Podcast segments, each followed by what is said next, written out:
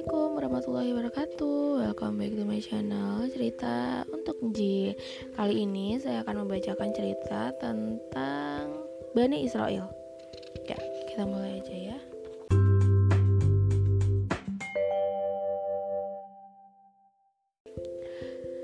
Bani Israel sedang membuat perjanjian bahwa mereka hanya menyembah Allah. Mereka tak akan syirik dengan menyembah yang lain selain Allah Bani Israel juga berjanji akan menaati para nabi. Mereka juga akan mengamalkan kitab suci. Perjanjian mereka terdapat pada surat Al-Baqarah ayat 40 yang artinya, Wahai Bani Israel, Ingatlah segala nikmat yang telah kuberikan kepadamu, dan penuhilah janjimu denganku. Niscaya aku penuhi janjiku kepadamu, dan hanya kepada aku saja hendaklah kamu harus tunduk. Bani Israel pernah menjadi bangsa yang kuat dan besar. Lalu mereka menjadi bangsa yang terhina, bahkan pernah dijajah ratusan tahun. Itu disebabkan mereka menyimpang dari agama Allah, karena mereka sudah melanggar janjinya kepada Allah. Sebenarnya, Bani Israel diberi banyak keistimewaan. Kebanyakan nabi-nabi diutus pada saat mereka hidup. Bagi Bani Israel, juga diturunkan beberapa kitab suci. Sepantasnya mereka menjadi umat yang paling taat. Allah juga menganugerahi Bani Israel beberapa peristiwa hebat. Setiap kali mereka mendapat kesulitan, mukjizat datang menolong mereka. Banyak sekali nikmat yang dikaruniakan Allah kepada Bani Israel. Di antaranya, itu yang pertama, Bani Israel diselamatkan Allah dari penjajahan Firaun. Ratusan tahun lamanya mereka menderita. Lalu Allah mengutus Nabi Musa sebagai penolong, sehingga Bani Israel punya keberanian lari dari Mesir. Yang kedua, Allah menyelamatkan Bani Israel yang terjebak di tepi Laut Merah. Ketika itu Fir'aun dan pasukannya mengejar di belakang. Lalu Allah memberikan wahyu. Wahai Musa, pukulkan tongkatmu ke laut. Atas izin Allah, laut itu membelah. Bani Israel pun selamat dari kejaran pasukan Firaun. Yang ketiga, ada awan yang dikirim Allah untuk bernaung.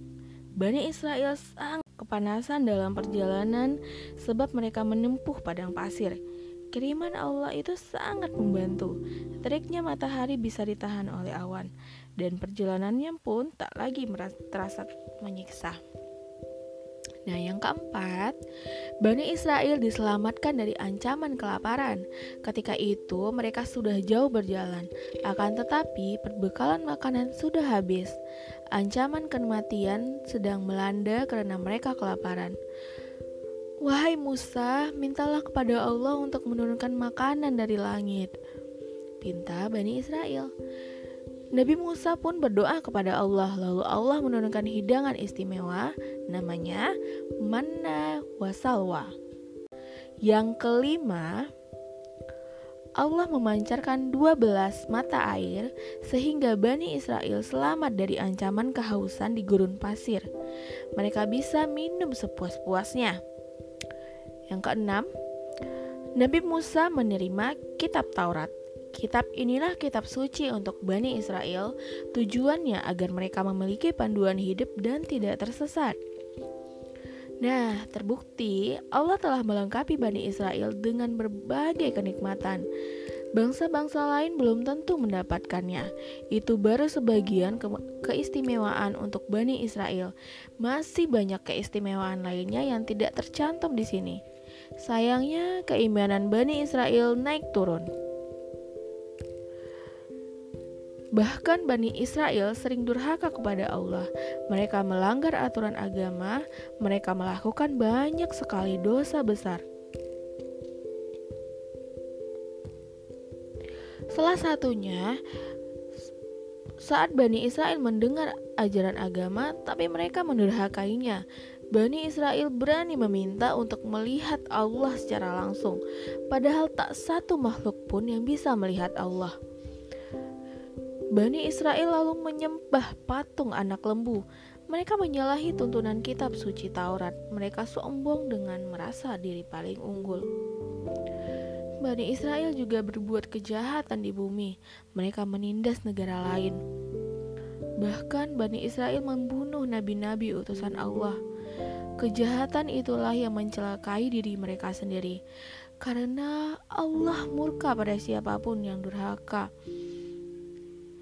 Arti dari Bani Israel adalah keturunan Israel. Sebutan ini disebut kepada keturunan Nabi Yakub.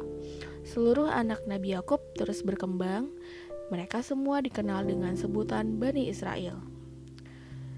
Sejarah Bani Israel memang bermula di masa Nabi Yakub karena beliau mempunyai 12 anak, salah seorang putranya Nabi Yusuf. Sewaktu kecil, Nabi Yusuf dibuang oleh saudara tirinya ke sumur.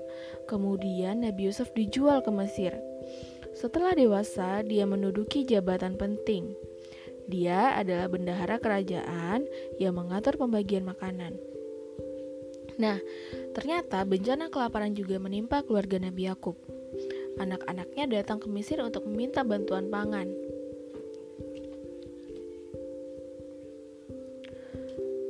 Berikutnya, Nabi Yakub dan anak cucunya pergi meninggalkan Kanaan.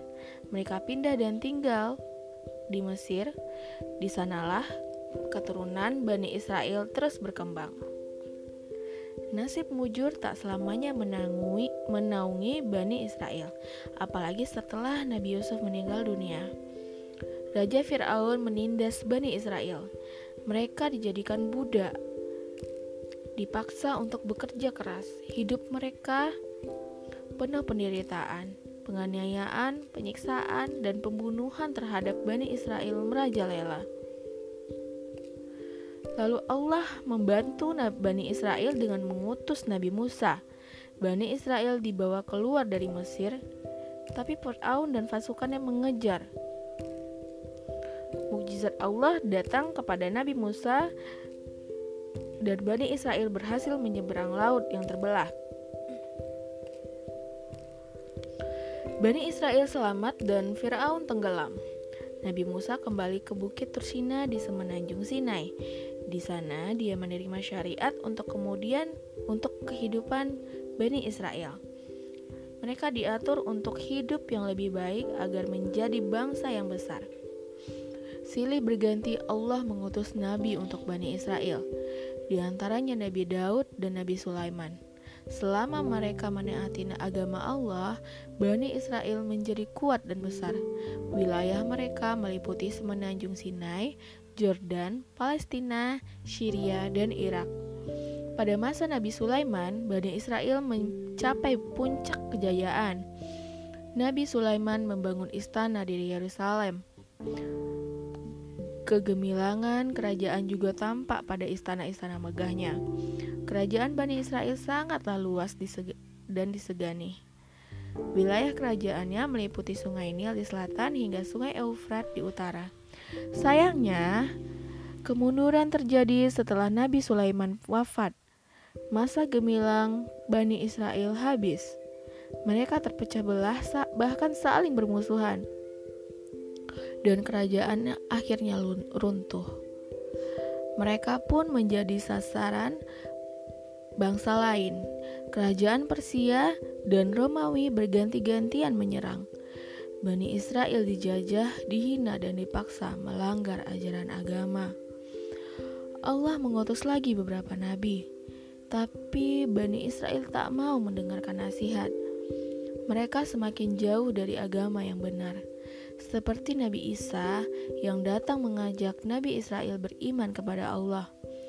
Mereka diseru meninggalkan ibadah yang salah, dan mereka harus hidup dalam agama Allah. Sebagian besar Bani Israel mengingkarinya, bahkan ada yang berkhianat hendak membunuh Nabi Isa. Ketika itu, Bani Israel dijajah kerajaan Romawi, kehancuran Bani Israel semakin menjadi menjadi-jadi terutama setelah kampung halamannya dirampas. Sejak itu, Bani Israel berserakan di berbagai penjuru dunia. Hingga Allah mengutus Nabi Muhammad. Rasulullah mengakui sejarah Bani Israel. Nabi Muhammad juga membenarkan isi kitab Taurat.